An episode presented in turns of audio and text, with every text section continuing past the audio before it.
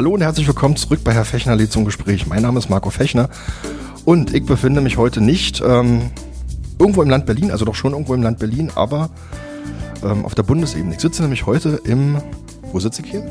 Im Bundestag, in meinem Büro. Sehr schön.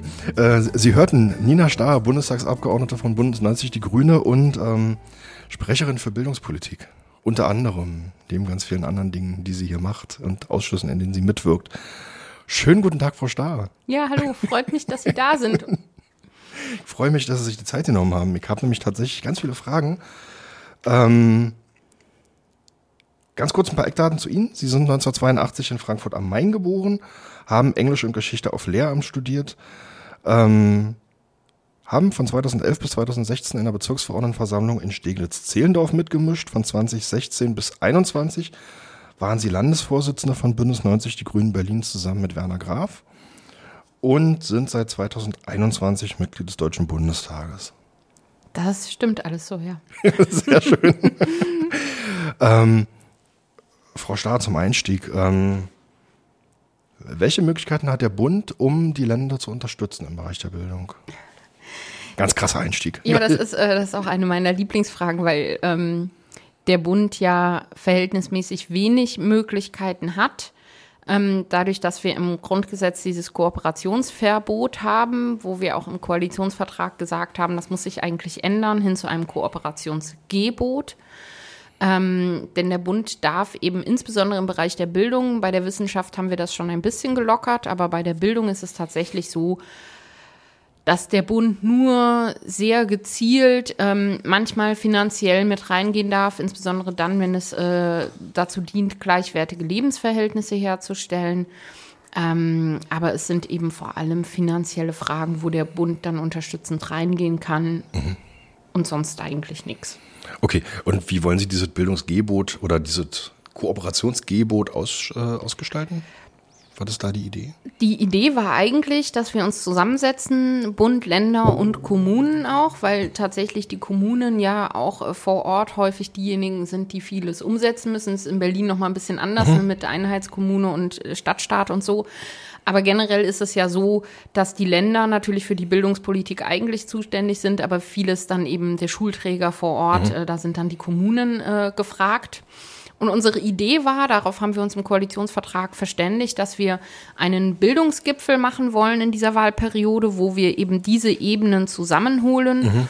und ja, darüber sprechen, wie eigentlich die Zusammenarbeit besser funktionieren kann, was auf welcher Ebene geklärt werden sollte. Also ich hätte mir ehrlicherweise auch gewünscht, dass man mal eine Klarheit hat, welche Ebene welche Aufgaben erledigt, da vielleicht auch noch mal ein bisschen neu verteilt und neu sortiert, aber dann eben das auch konsequent zu Ende führt, weil dieses Durcheinander, wo der mhm. Bund dann auch irgendwie sagt, also ne, wir wissen es besser, wir sagen euch jetzt mal, wir geben euch Geld und dann macht ihr das bitte so, das ist auch nicht zwangsläufig immer zielführend, sondern dass man wirklich eine Klarheit hat, diese Ebene ist für dieses oder jenes zuständig und dann können die Ebenen gut ineinander greifen. Ähm, der Bildungsgipfel hat auch stattgefunden.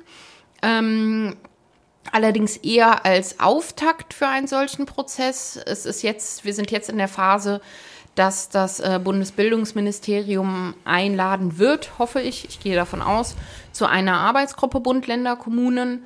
Ähm, und das ist gerade in der Phase, wo das jetzt geplant wird. Und ich hoffe, dass diese Arbeitsgruppe dann aber auch sehr bald äh, eben auch Ergebnisse vorweist, weil ähm, ja, es, die Wahlperiode ist fast halb rum und mhm. so viel ist da noch nicht gekommen. Ja, der, der, Gipfel war tatsächlich eher so ein Gipfelchen. Ne? Sie sind nicht der Erste, von dem ich das höre, ja. ähm, ich habe ich habe das Gefühl, bei ganz vielen, bei ganz vielen Themen dass, dass die Koalitionspartner, die wir jetzt haben im, im, im Bund, bei der, bei der Auslegung des Koalitionsvertrags zu relativ unterschiedlichen Ergebnissen kommen. Den, Wie sehen Sie das? Den Eindruck kann ich zumindest äh, teilweise teilen, ja. Ähm, also je nachdem, über welches Thema wir sprechen. Ne? Wir haben als Koalition am Anfang einen Spirit gehabt, der finde ich, wirklich sehr, sehr gut war, wo wir gesagt haben, wir wollen jetzt hier hm. gemeinsam was voranbringen. Und wir haben auch Momente gehabt, wo man gemerkt hat, okay, da tun wir als Koalition gemeinsam was genau in diesem Spirit, als wir beispielsweise 219a, den Paragraphen 219a gestrichen haben, also das Informations, also es das heißt Werbeverbot, de facto mhm. Informationsverbot ähm, bei Abtreibungen. Das war was, wo, wo wir viele, viele Jahre für schon gekämpft haben. Ne? Und das ist was, wo ich dankbar bin, dass diese Koalition Dinge vorantreibt. Das ist so im, also im Bereich der offenen Gesellschaft oder jetzt kommt als nächstes das Selbstbestimmungsgesetz. Da merke ich schon, dass auch mit dieser Koalition, auch mit der FDP, die ja häufig so ein bisschen als, äh, als die Blockierer dargestellt werden, da merkt man schon, dass ähm, man mit denen da auch was tun kann, weil natürlich dieser liberale Gedanke, dieser freiheitliche Gedanke, gerade bei Dingen wie Selbstbestimmungsgesetz, schon auch hilft. Und ähm, darüber hinaus sind wir aber natürlich in eine, in eine Phase gekommen mit dem Ukraine-Krieg, der die dann vieles anders hat dastehen lassen, als wir das vorher erwartet haben. Ähm, aber auch da haben wir es ja tatsächlich geschafft, verhältnismäßig gut durch diese Krise zu kommen. Ich weiß, dass viele, viele Menschen gerade massiv belastet sind. Gerade im unteren Einkommensbereich merken die Leute mit Inflation und so weiter nach wie vor massiv, dass nicht die Dinge sind wie vorher. Mhm. Gleichwohl ist es so, dass wir nicht in eine Rezession gerutscht sind, dass wir im Winter keine Blackouts hatten. Ne? Also wir haben es geschafft, auch den Gasverbrauch so zu reduzieren und das, was wir nicht reduzieren konnten, so umzustellen, dass wir das unabhängig von russischem Gas geschafft haben. Und da finde ich schon, ähm, dass eben diese Koalition, in diesem Fall dann natürlich auch das ähm, Ministerium von Robert Habeck, sehr viel geleistet haben, auch im außenpolitischen Bereich Annalena Baerbock es geschafft hat, die, die Welt ja sozusagen zu einen gegen diesen russischen Angriffskrieg. Da finde ich schon, dass die Koalition Handlungsfähigkeit beweist. Deswegen finde ich nicht, dass dieses Schlechtreden der Koalition in allen Punkten stimmt. Aber ich gebe Ihnen, wir schaffen das nicht in allen Bereichen. Da würde ich zustimmen. Also Sie haben es jetzt gerade angeschnitten. Ich würde jetzt ganz gerne wieder, also jetzt haben Sie einen groß, relativ großen Bogen gemacht. Hm, ja, Entschuldigung. Ähm, nö, alles gut. Ähm, ganz kurz zum Thema, zum Thema Bildung zurückspringen. Also ich hatte mhm. auch den Eindruck, dass bei diesem Bildungsgipfel ähm, eigentlich sehr unterschiedliche Erwartungen aufeinander getroffen sind und dass das Bildungsministerium da ja, vielleicht eine andere Vorstellung von hatte. Also wir sind da ja in einem sehr, sehr guten Austausch vorher gewesen und auch jetzt danach mit dem Bildungsministerium natürlich. Es gibt ja im, im Bundestag ist das immer so, dass das Ministerium zu BerichterstatterInnen Gesprächen einlädt. Ähm, und natürlich haben wir da diesen Bildungsgipfel vorbesprochen und ich habe schon immer sehr deutlich gemacht, was da unsere bündnisgrünen Erwartungen dran sind auch.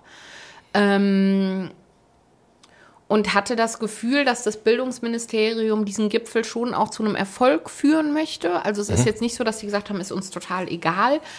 Aber es mag sein, dass die von Anfang an vielleicht ein bisschen realistischer eingeschätzt haben, was möglich ist. Denn okay. es ist ja schon auch so, dass die, die Ländervertretungen, die dann auf dem Gipfel waren, ne, Thies Rabe beispielsweise, den ich auch sehr schätze, der war da und sagte, naja, aber hier Grundgesetzänderungen könnt ihr euch gleich mal abschminken. So, wo, wo, ich dann denke, okay, dann brauchen wir jetzt doch eigentlich gar nicht weiterreden über Kooperationsgebot oder so, ne? Also, wenn sowas dann gleich rausgehauen wird, dann ist das natürlich schwierig und ich weiß es nicht, aber ich könnte mir vorstellen, dass das äh, Bundesbildungsministerium, was ja eben in, in, regelmäßigen Austauschen auch mit den Ländern ist, das vielleicht von vornherein realistischer eingeschätzt hat. Weil ich bin natürlich auch im Austausch mit Länderkollegen, aber natürlich vor allem mit bündnisgrünen Länderkolleginnen. Und ähm, die schätzen die Situation dann vielleicht anders ein als die Kultusministerien, von denen wir als Grüne ja eben nur zwei haben. Mhm. Wobei das ja also tatsächlich trotzdem nochmal spannend ist, da muss ich jetzt nochmal nachhaken, weil ähm, wenn Sie, wenn Sie sagen, wir haben ein Kooperationsgebot als Ziel im Koalitionsvertrag ausgerufen, ähm, zu dem ja auch die SPD gehört. Und dann kommt ein SPD-Senator, ein SPD-Senator, Thies Rabe ist ja von der SPD mhm. aus Hamburg, äh, und sagt, nee, machen wir eigentlich nicht.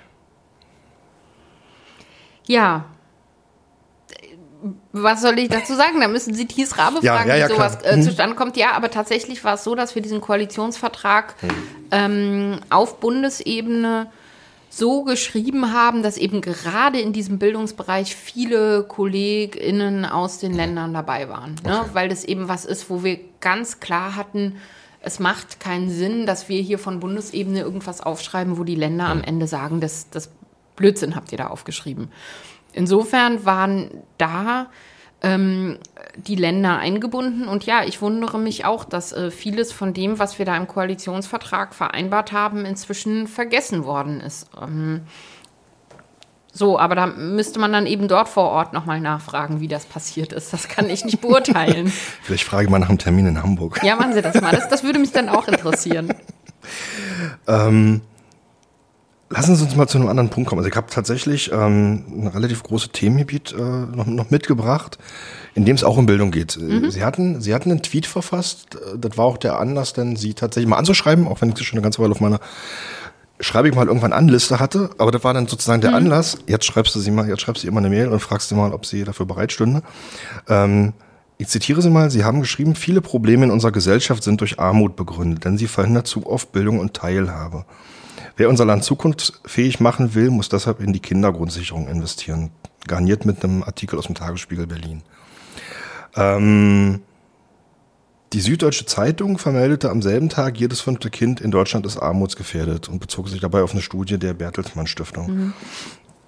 Und äh, da geben sich mir jetzt mehrere Fragen. Also einerseits ist natürlich diese Verbindung von Armut und Bildung, also von, von, von finanzieller Armut und, und Bildungsarmut. Der Zusammenhang ist relativ gut belegt. Ähm, die Frage, die sich mir stellt, ist, warum haben das eigentlich Kinder und ihre Interessen und Jugendliche und ihre Interessen eigentlich so schwer?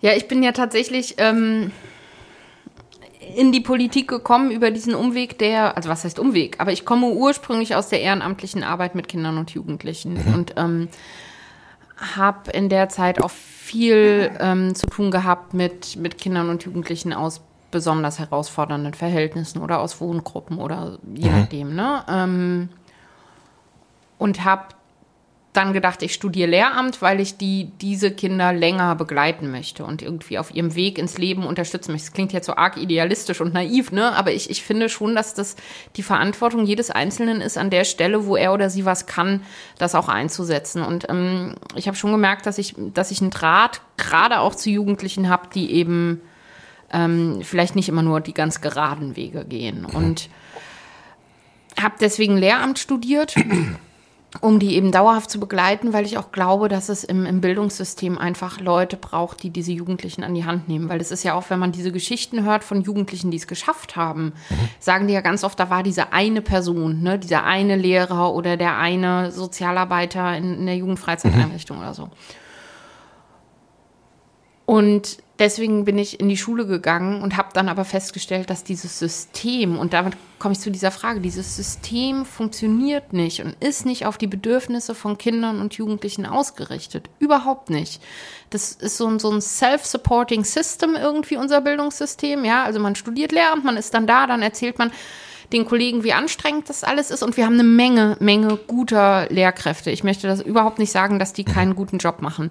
Aber man kommt irgendwann in so ein Hamsterrad von, man macht einfach immer, man muss irgendwie nur durchkommen. Und die, die Lehrkräfte, die versuchen da auszubrechen, und davon gibt es wirklich eine Menge, die scheitern dann ganz, ganz oft am System. Und ich habe mich das auch gefragt. Ich habe mich gefragt, woran liegt das, dass wir es nicht schaffen, dieses System an den Bedürfnissen von Kindern und Jugendlichen zu, zu orientieren. Und ich, das klingt jetzt total desillusioniert, aber ich glaube, es liegt zum einen daran, Kinder und Jugendliche wählen nicht. Das ist das eine mhm. Problem. Das heißt, ähm, wenn ich denen was gebe, kriege ich ja gar nichts zurück als Politiker. Schade. Also kümmere ich mich nicht drum. Stimmt sicher nicht für alle PolitikerInnen, stimmt aber für einen Teil. Und das Zweite ist, wer es selber schwer hat in seinem Leben, der ist nicht laut. Wenn ich es kaum mhm. geschafft habe, irgendwie dafür zu sorgen, den Kühlschrank bis zum Monatsende voll zu haben, wenn ich als Jugendlicher darauf angewiesen bin, noch Pfandflaschen sammeln zu gehen, damit meine kleinen Geschwister was zu essen haben, mhm. Dann schaffe ich es nicht, laut zu sein, dann schaffe ich es nicht, mich für meine Bedürfnisse einzusetzen. Mhm. Und deswegen ist es so wichtig, dass diese Leute trotzdem gehört werden, auch wenn sie nur sehr leise sind. Und ähm, das passiert noch zu wenig und deswegen müssen die auch, finde ich, befähigt werden, überhaupt selber mehr für sich einzustehen. Wir tun das beispielsweise, wir kämpfen für Wahlalter 16. Ich persönlich wäre für 14, aber das mal beiseite gelassen. Also Senkung des Wahlalters ist das eine. Aber mit der Kindergrundsicherung wollen wir eben Menschen auch in die Lage versetzen, ein Stück freier zu sein, weil einfach gewisse Sorgen nicht mehr da sind oder nicht mehr mhm. da sein sollen. Das ist unser Ziel, dass Menschen einfach wissen, okay, ich habe zumindest bis zum Ende des Monats meinen Kühlschrank mit genug Essen voll und das Geld reicht auch noch für ein paar neue Schuhe, wenn das Kind wieder irgendwie gewachsen ist. Und es reicht auch für den Sportverein und die Musikschule. Und ich muss mir keine Sorgen machen, dass mein Kind nicht auf den Kindergeburtstag gehen kann, weil dafür das Geld nicht mehr reicht. Und ich glaube, das würde schon dazu beitragen, dass, also zum einen holt es Leute aus der Armut, schafft Teilhabe, schafft Bildungsteilhabe, da kommen wir sicher gleich noch zu. Das kann ich noch ganz lang ausführen, was das alles für weitere positive Nebeneffekte hätte, außer dass eben den Leuten geholfen ist, was an sich schon ein Wert ist, aber da hängt noch ganz, ganz viel weiteres dran, auch wirtschaftlich und so weiter.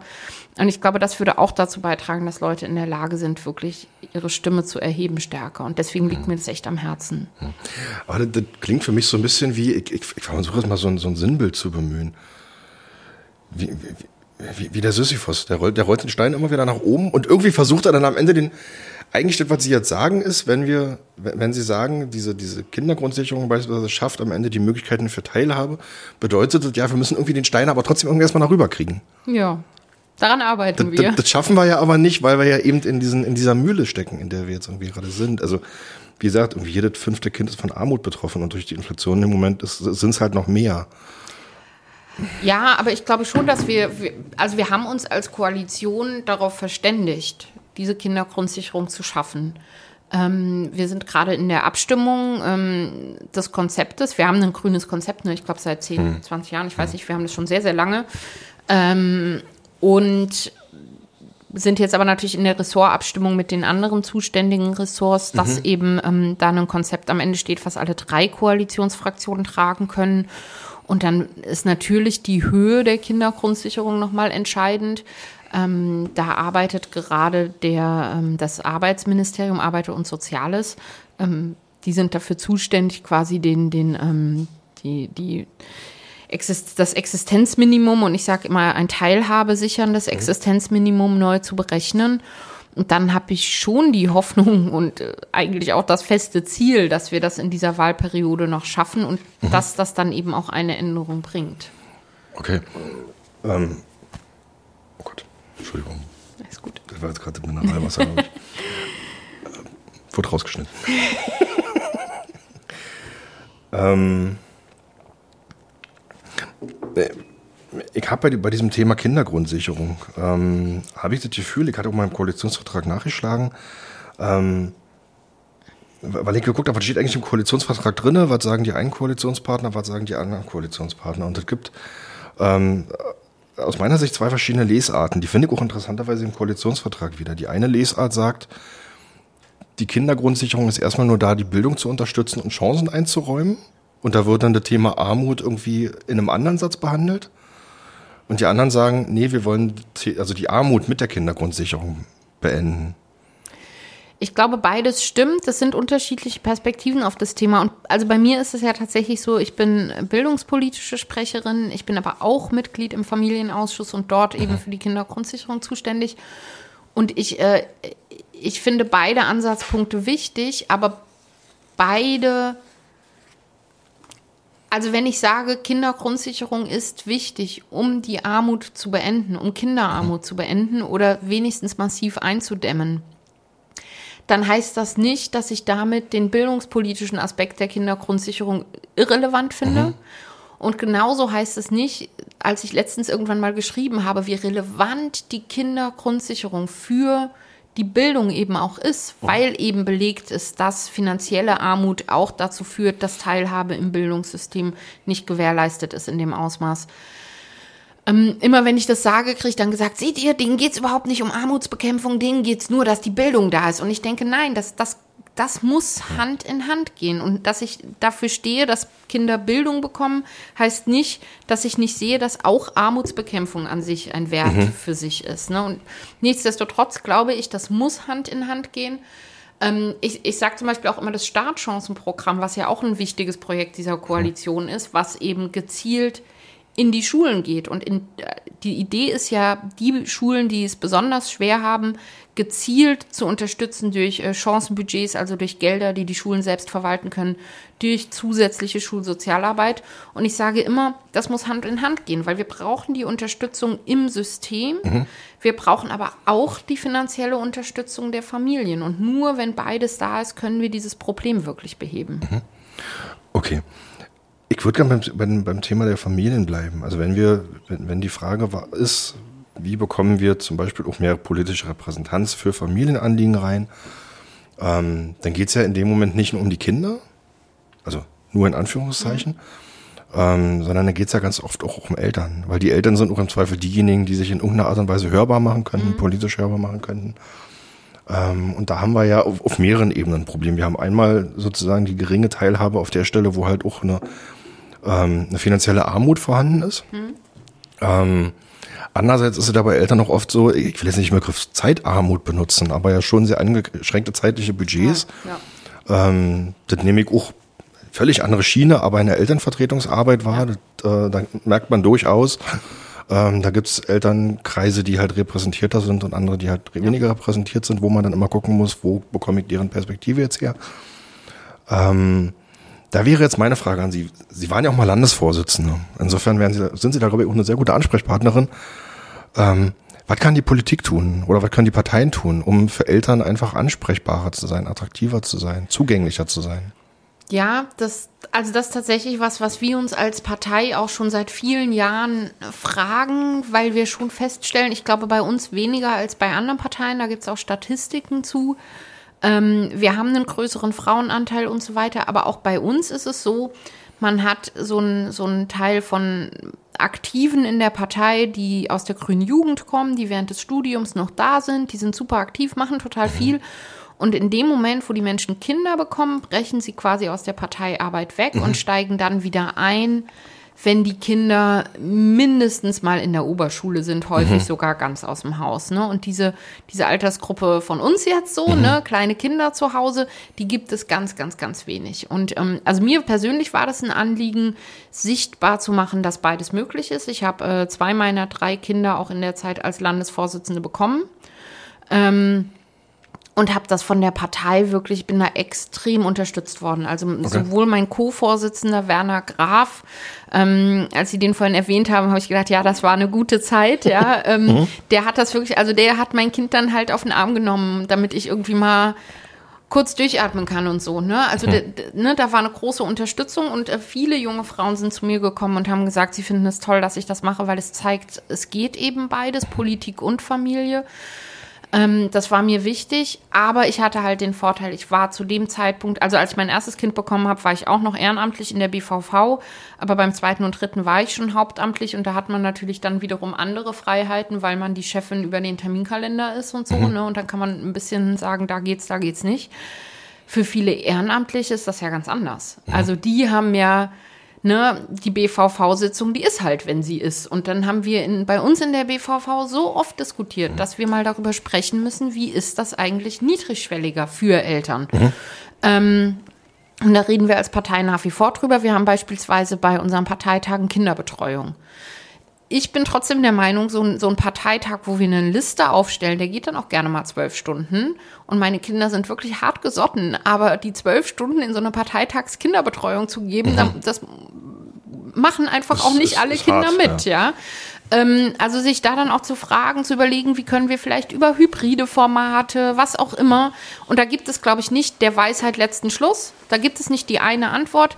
Wichtig finde ich, dass man sich immer wieder bewusst macht, es ist ein Problem und wertschätzt, dass Menschen, die Kinder haben, in der Politik einfach nicht, vielleicht nicht ganz so viel Zeit haben wie andere und man sich da gegenseitig unterstützt. Und das läuft in den unterschiedlichen Parteien über unterschiedliche Wege, aber ich glaube, das Problem ist zumindest allen bewusst und wir versuchen da als Partei eben durch gezielte Unterstützung das schon in den Griff zu kriegen.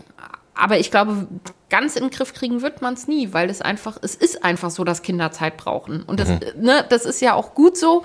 Und man hat halt Lebensphasen, wo man aktiver ist in der Familie und in anderen Lebensphasen ist man woanders aktiver. Mir ist trotzdem wichtig, dass wir es schaffen, die, die Interessen von allen zu hören. Und das, äh, deswegen bin ich auch viel im Austausch mit den entsprechenden äh, Verbänden mhm. und so weiter. Ich glaube, das darf man auch nicht unterschätzen. Beispielsweise Menschen, die im Pflegeheim wohnen, die selber äh, sich nicht mehr äußern können, ne, für die müssen wir trotzdem da sein, obwohl die sich selber nicht so ja. lautstark beteiligen können. Also ich finde, es ist auch Aufgabe von Politik, die Interessen aller zu sehen, selbst wenn sie gerade selber nicht so laut sind.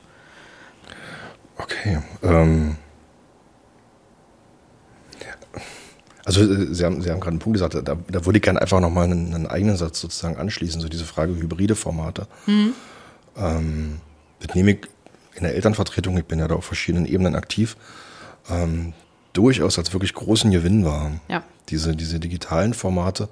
Hybride Formate machen wir selten, aber mhm. diese digitalen Formate, äh, weil das einfach wahnsinnig, ein wahnsinniger Zeitersparnis ist, alleine schon, weil man nirgendwo mehr hinfahren muss. Ja. Also man ist dann halt irgendwie nach, zu Hause, ist noch Armbrot mit den Kindern und danach ist man dann halt in der Videokonferenz. Die kann dann auch eine Weile dauern, aber irgendwann.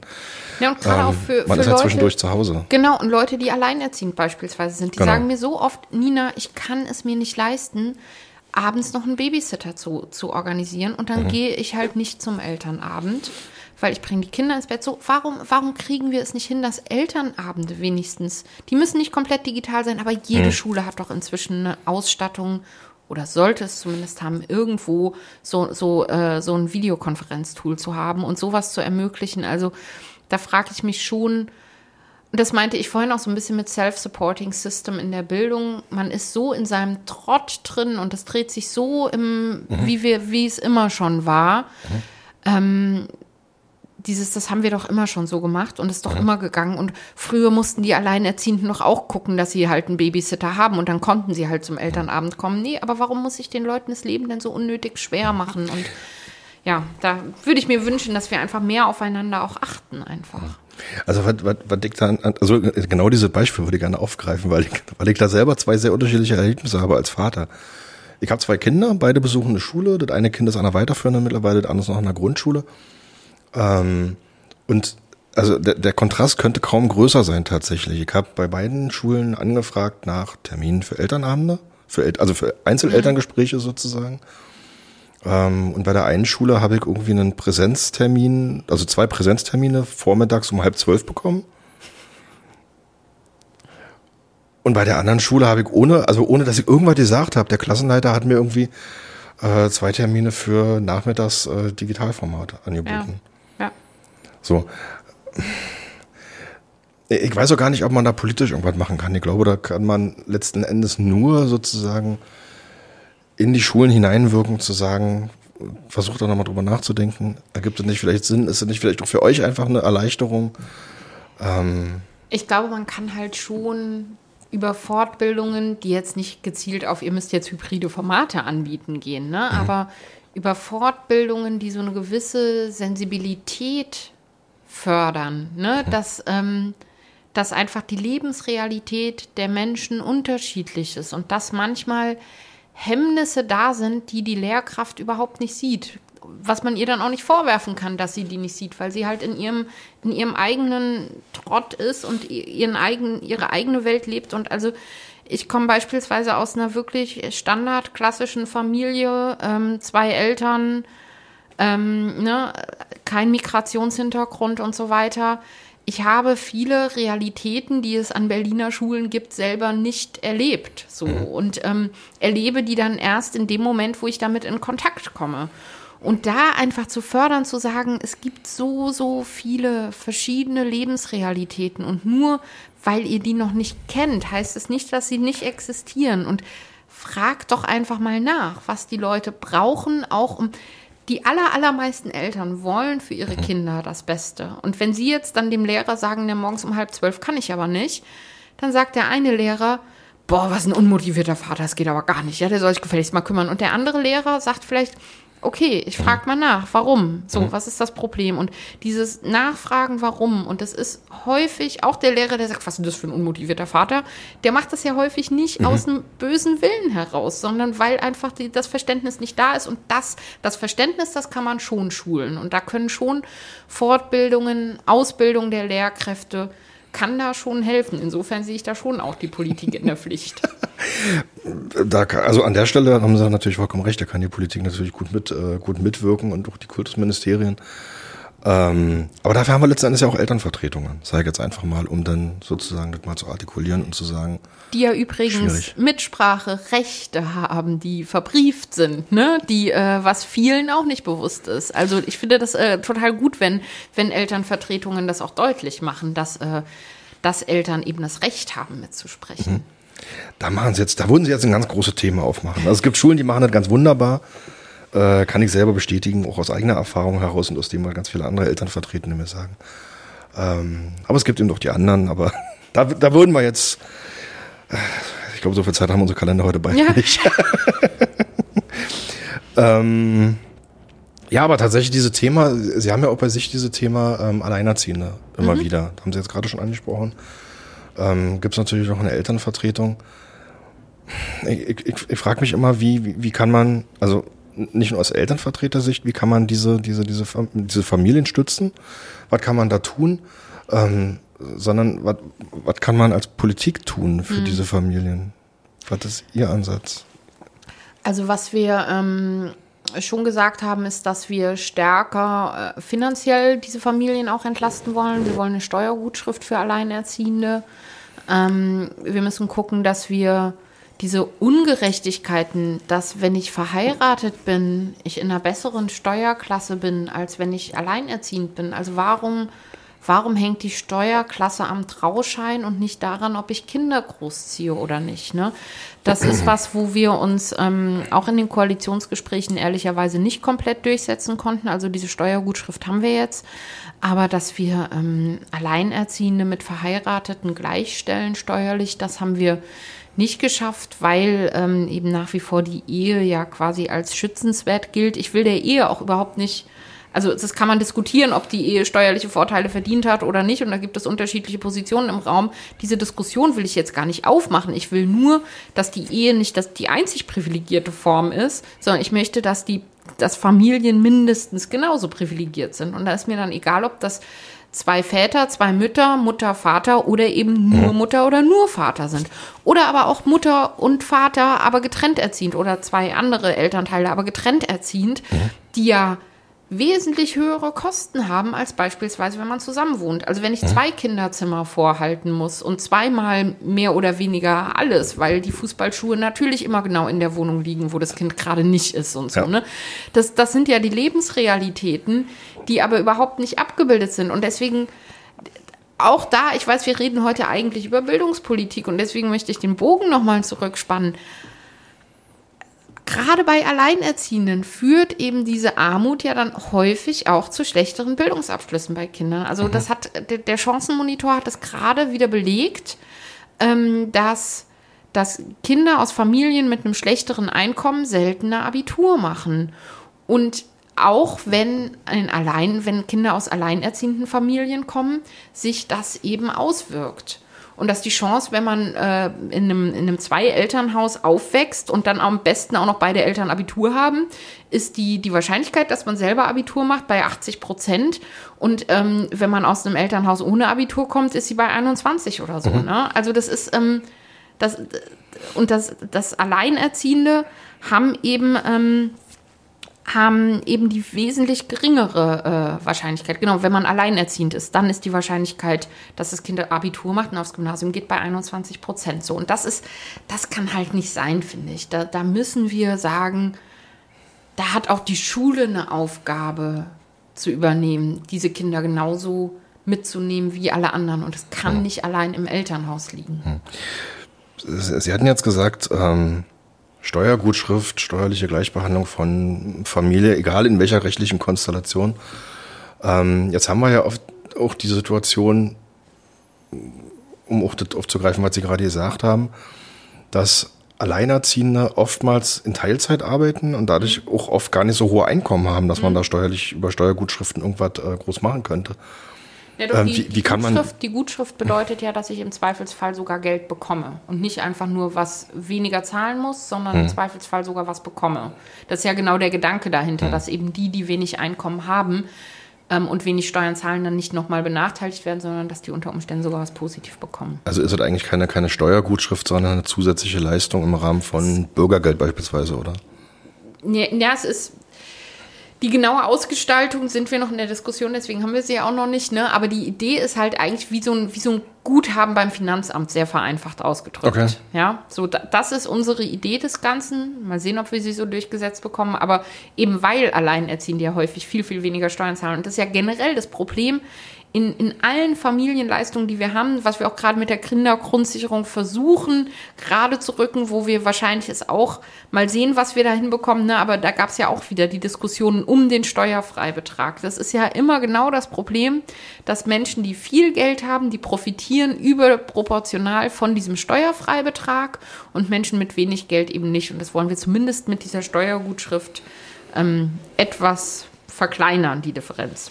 Aber hat man damit nicht, nicht wieder eine weitere Leistungsart, die irgendwo beantragt werden muss? Ja, ja, aber wir werden, glaube ich, es nicht ganz schaffen, komplett ohne Anträge. Also die Idee bei der Kindergrundsicherung ist ja schon, das Kind kommt auf die Welt, ich mache irgendwo ein Häkchen und sage, ihr dürft auf meine mhm. Einkommensdaten mhm. beim Finanzamt zugreifen und den Rest macht ihr bitte. Mhm. Ob wir das so hinbekommen, ich bin gespannt, ne? weil Digitalisierung okay. ist in Deutschland ja jetzt äh, nicht ganz so weit fortgeschritten, wie wir uns das wünschen würden. Und das muss natürlich dann vor Ort in den Kommunen auch so funktionieren. Aber das ist die eigentliche Idee dahinter. Ähm, aber wir werden das nicht für alle Sonderbedarfe hinbekommen, sondern es wird dann schon Sonderbedarfe geben, wo man dann immer noch sagen muss, okay, ich habe halt eine besondere Situation und deswegen brauche ich auch nochmal besondere Unterstützung.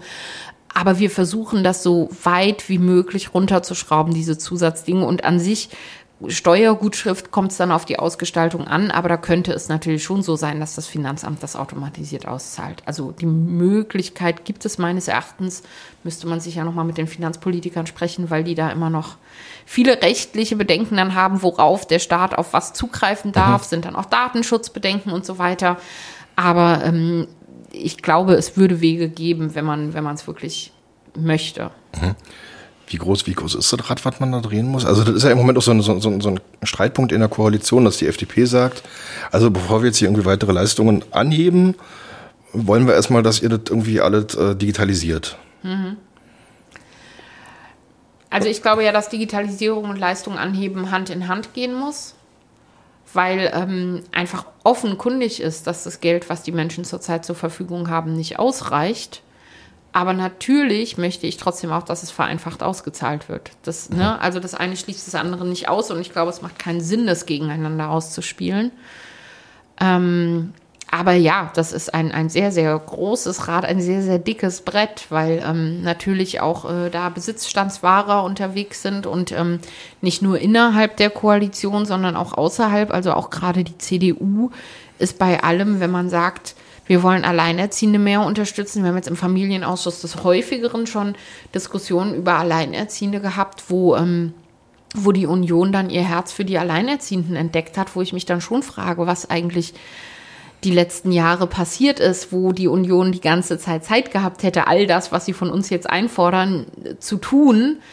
Ähm, insofern, es ist schon so, dass es krasse Beharrungskräfte in, in dieser Gesellschaft gibt, die dieses alte Standard-Familienbild, Mutter, Vater, Kind oder am besten zwei Kinder und am allerbesten noch ein Junge und ein Mädchen, damit das auch richtig schön im Einfamilienhaus dann schön passt. Ähm, also diese Beharrungskräfte gibt es schon sehr, sehr, sehr intensiv. Und das merken wir an ganz, ganz vielen Stellen. Ich habe vorhin schon Selbstbestimmungsgesetz erwähnt und so weiter. Also überall, wo man von dieser Norm abweicht, ähm, kommt man in Konflikte. Wie weit kann man in einer Legislatur realistischerweise kommen? Was, was wäre so Ihre Zielvorstellung für das Ende der Legislatur? Also ich glaube schon, dass man in einer Legislatur so ein Projekt wie die Kindergrundsicherung umsetzen kann. Viele Verbände sagen uns da, das ist aber ambitioniert, das in einer Legislatur mhm. zu schaffen. Ähm, das ist es auch, ja, aber man kann das schaffen, das glaube ich schon. Und auch sowas wie beispielsweise das Startchancenprogramm, ähm, also Schulen gezielt zu unterstützen, auch sowas kann man in einer Legislatur schaffen. Aber klar, ähm, die großen Fragen des Bildungssystems, dafür braucht man länger. Wesentlich ja, länger. Das äh, ist auch ein laufender Prozess tatsächlich. Ähm, also ich glaube tatsächlich, das, das was mich so, was, was, was mich so beschäftigt bei diesem, bei diesem Konzept Kindergrundsicherung, ist so diese Überlegung, wir fassen das einfach mal alle irgendwie zusammen, hm? alle, alle Leistungen, weil auch diese Leistungen aus dem Bildungs- und Teilhabepaket, die sind halt einfach wahnsinnig kompliziert, auch in der Beantragung ja. oder umständlich und irgendwie äh, für jede fünf Euro, weil die Klasse irgendwo hinfahren will, jetzt irgendwo nochmal ja. einen Antrag stellen zu müssen oder die Schule stellt irgendwo Anträge, ähm, ist einfach ein Riesenrad und ich merke das auch im Moment, jetzt wieder die, die, an die andere Schiene. Ähm, dann kommt das Kind irgendwie nach Hause und hat einen Zettel in, in, in einer Mappe und irgendwie, ja, er braucht da fünf Euro, weil wir irgendwo, in, irgendwo hin wollen. Mhm. Ähm, und dann denke ich mir, ja, okay, ist jetzt gerade auch bei uns jetzt nicht so, dass wir jetzt irgendwie mit dem Geld irgendwie um uns schmeißen können, aber das ist alles okay, so, hier hast du das Geld. Ich weiß aber, dass es durchaus Kinder gibt, bei denen es halt wirklich problematisch ist und wo ja. dann, hier hast du fünf Euro bedeutet, dann gucken wir morgen mal, wie wir Essen auf den Tisch kriegen. Genau, und das, also da ist die Kindergrundsicherung und deswegen sage ich immer, Teilhabe sichern, das Existenzminimum ist mir so wichtig. Ist die Kindergrundsicherung halt schon so gedacht, dass diese fünf Euro nicht mehr das Problem sind? Damit das so ist, muss aber einfach auch die Leistungshöhe hoch. Das ist so. Ich sage ganz ehrlich, wenn wir in dieser Legislatur nur einen Einstieg in die Neuberechnung schaffen, aber zumindest die automatisierte Auszahlung aller Leistungen, die einem zustehen. Denn im Moment ist es ja beispielsweise so, dass der Kinderzuschlag auch nur zu 30 Prozent ungefähr abgerufen wird.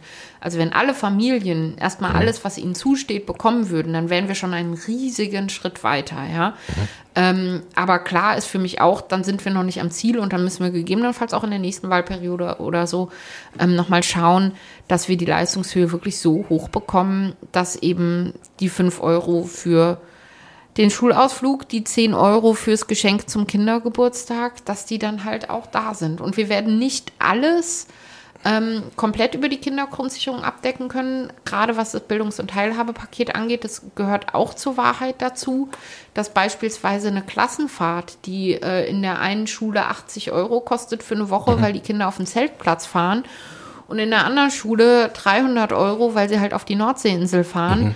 Ähm, das wird man nicht über eine Kindergrundsicherung abdecken können, weil die Summen dazu einfach viel zu unterschiedlich sind, ja. Mhm. Ähm, also da, da werden wir sicher weiter auch über teilweise dann nochmal einzelne Verfahren sprechen müssen. Aber auch da ist uns wichtig, dass es vereinfacht wird. Ne? Es gibt ja gibt die Idee, das ist ähm, ehrlicherweise eine FDP-Idee von so einem Kinderchancenportal. Ich halte beispielsweise nichts davon, dass das Kind dann den Sportverein übers Kinderchancenportal beantragen muss, sondern ich möchte, dass eine Summe im, in der Kindergrundsicherung drin ist, wovon der Sportverein bezahlt werden kann. Mhm. Aber dass beispielsweise die Klassenfahrt mit zwei Klicks einfach beantragt wird und der Rest ist erledigt, das fände ich schon extrem charmant, muss ich mhm. sagen. Wo, auf, auf welche Höhe muss die Kindergrundsicherung angehoben werden? Das ist eine fiese Frage, weil das ja genau das ist, was wir gerade diskutieren. Also ich meine, es gibt da Berechnungen ne, vom Paritätischen und so weiter, mhm. die, ich glaube, bei roundabout 600 Euro landen. Mhm. Ähm, ich glaube inzwischen sogar höher, ehrlicherweise wegen der, wegen der Inflation auch. Wir sind ja gerade an dem Punkt, dass wir sagen, wir wollen, dass erstmal das, ähm, das Arbeitsministerium dieses Existenzminimum neu berechnet. Und ich werde Ihnen auch ehrlicherweise jetzt keine Zahlen nennen, mhm. weil mir das ein Anliegen ist, dass wir belastbare Zahlen haben, wo wir sagen können, das hat einen Grund, warum wir diese Zahlen fordern. Und mhm. ich greife jetzt nicht eine Zahl aus der Luft, wo ich sage, das klingt irgendwie klug, sondern mhm. ähm, ich finde es wichtig, dass wir das unterfüttern mit, okay, was kostet das Essen im Monat, was kostet Kleidung, was kostet die Winterjacke, ne? Wie oft brauche ich die neu, mhm. in welchem Alter auch? Also wir müssen auch, und das ist mir sehr wichtig, äh, altersmäßig staffeln. Ein dreijähriges Kind kostet einfach andere Summen als ein 13-jähriges Kind. Mhm. Und, ähm, und auch die Frage, was, was gehört zu Teilhabe dazu? Ähm, muss man wirklich, finde ich, ehrlicherweise auch mit Kindern und Jugendlichen nochmal diskutieren, weil also mein Sohn würde Ihnen sofort sagen, die Pokémon-Karten, auf die kann er nicht verzichten, ja, weil die, das mhm. ist einfach überlebenswichtig. Mhm. Zwei Wochen später waren es dann Yu-Gi-Oh! Karten, aber es ist ja egal, irgendwas wird auf dem Schulhof immer gedealt. Mhm. Und ähm, der 13-Jährige würde aber vielleicht sagen, aber der Netflix-Account ist überlebenswichtig, damit ich morgen in der Schule mitdiskutieren kann, mhm. was bei was auch immer, ich bin nicht up to date, gerade irgendwie in der mhm. neuesten Folge passiert ja, ist, ja.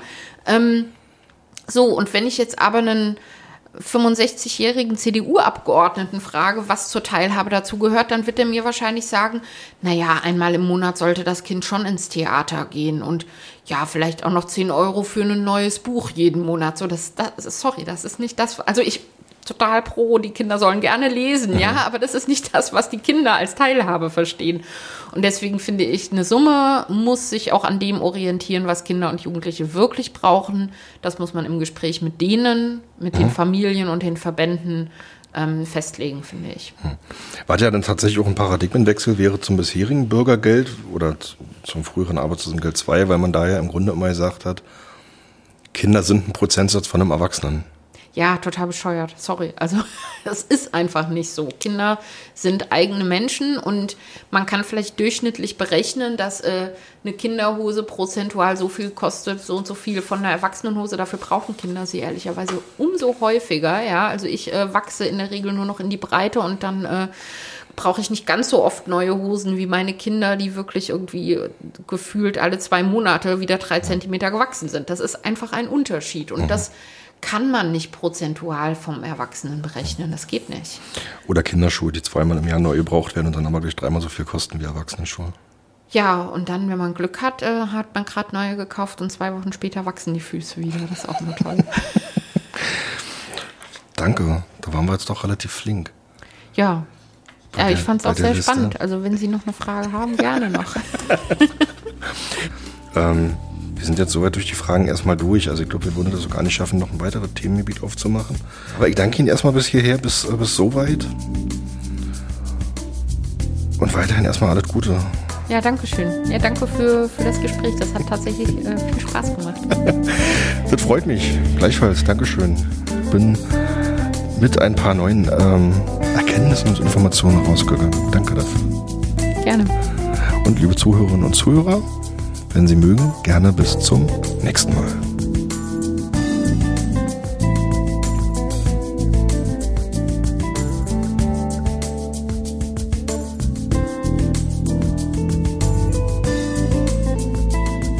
Vielen Dank fürs Einschalten. Dies war Herr Fechner lädt zum Gespräch.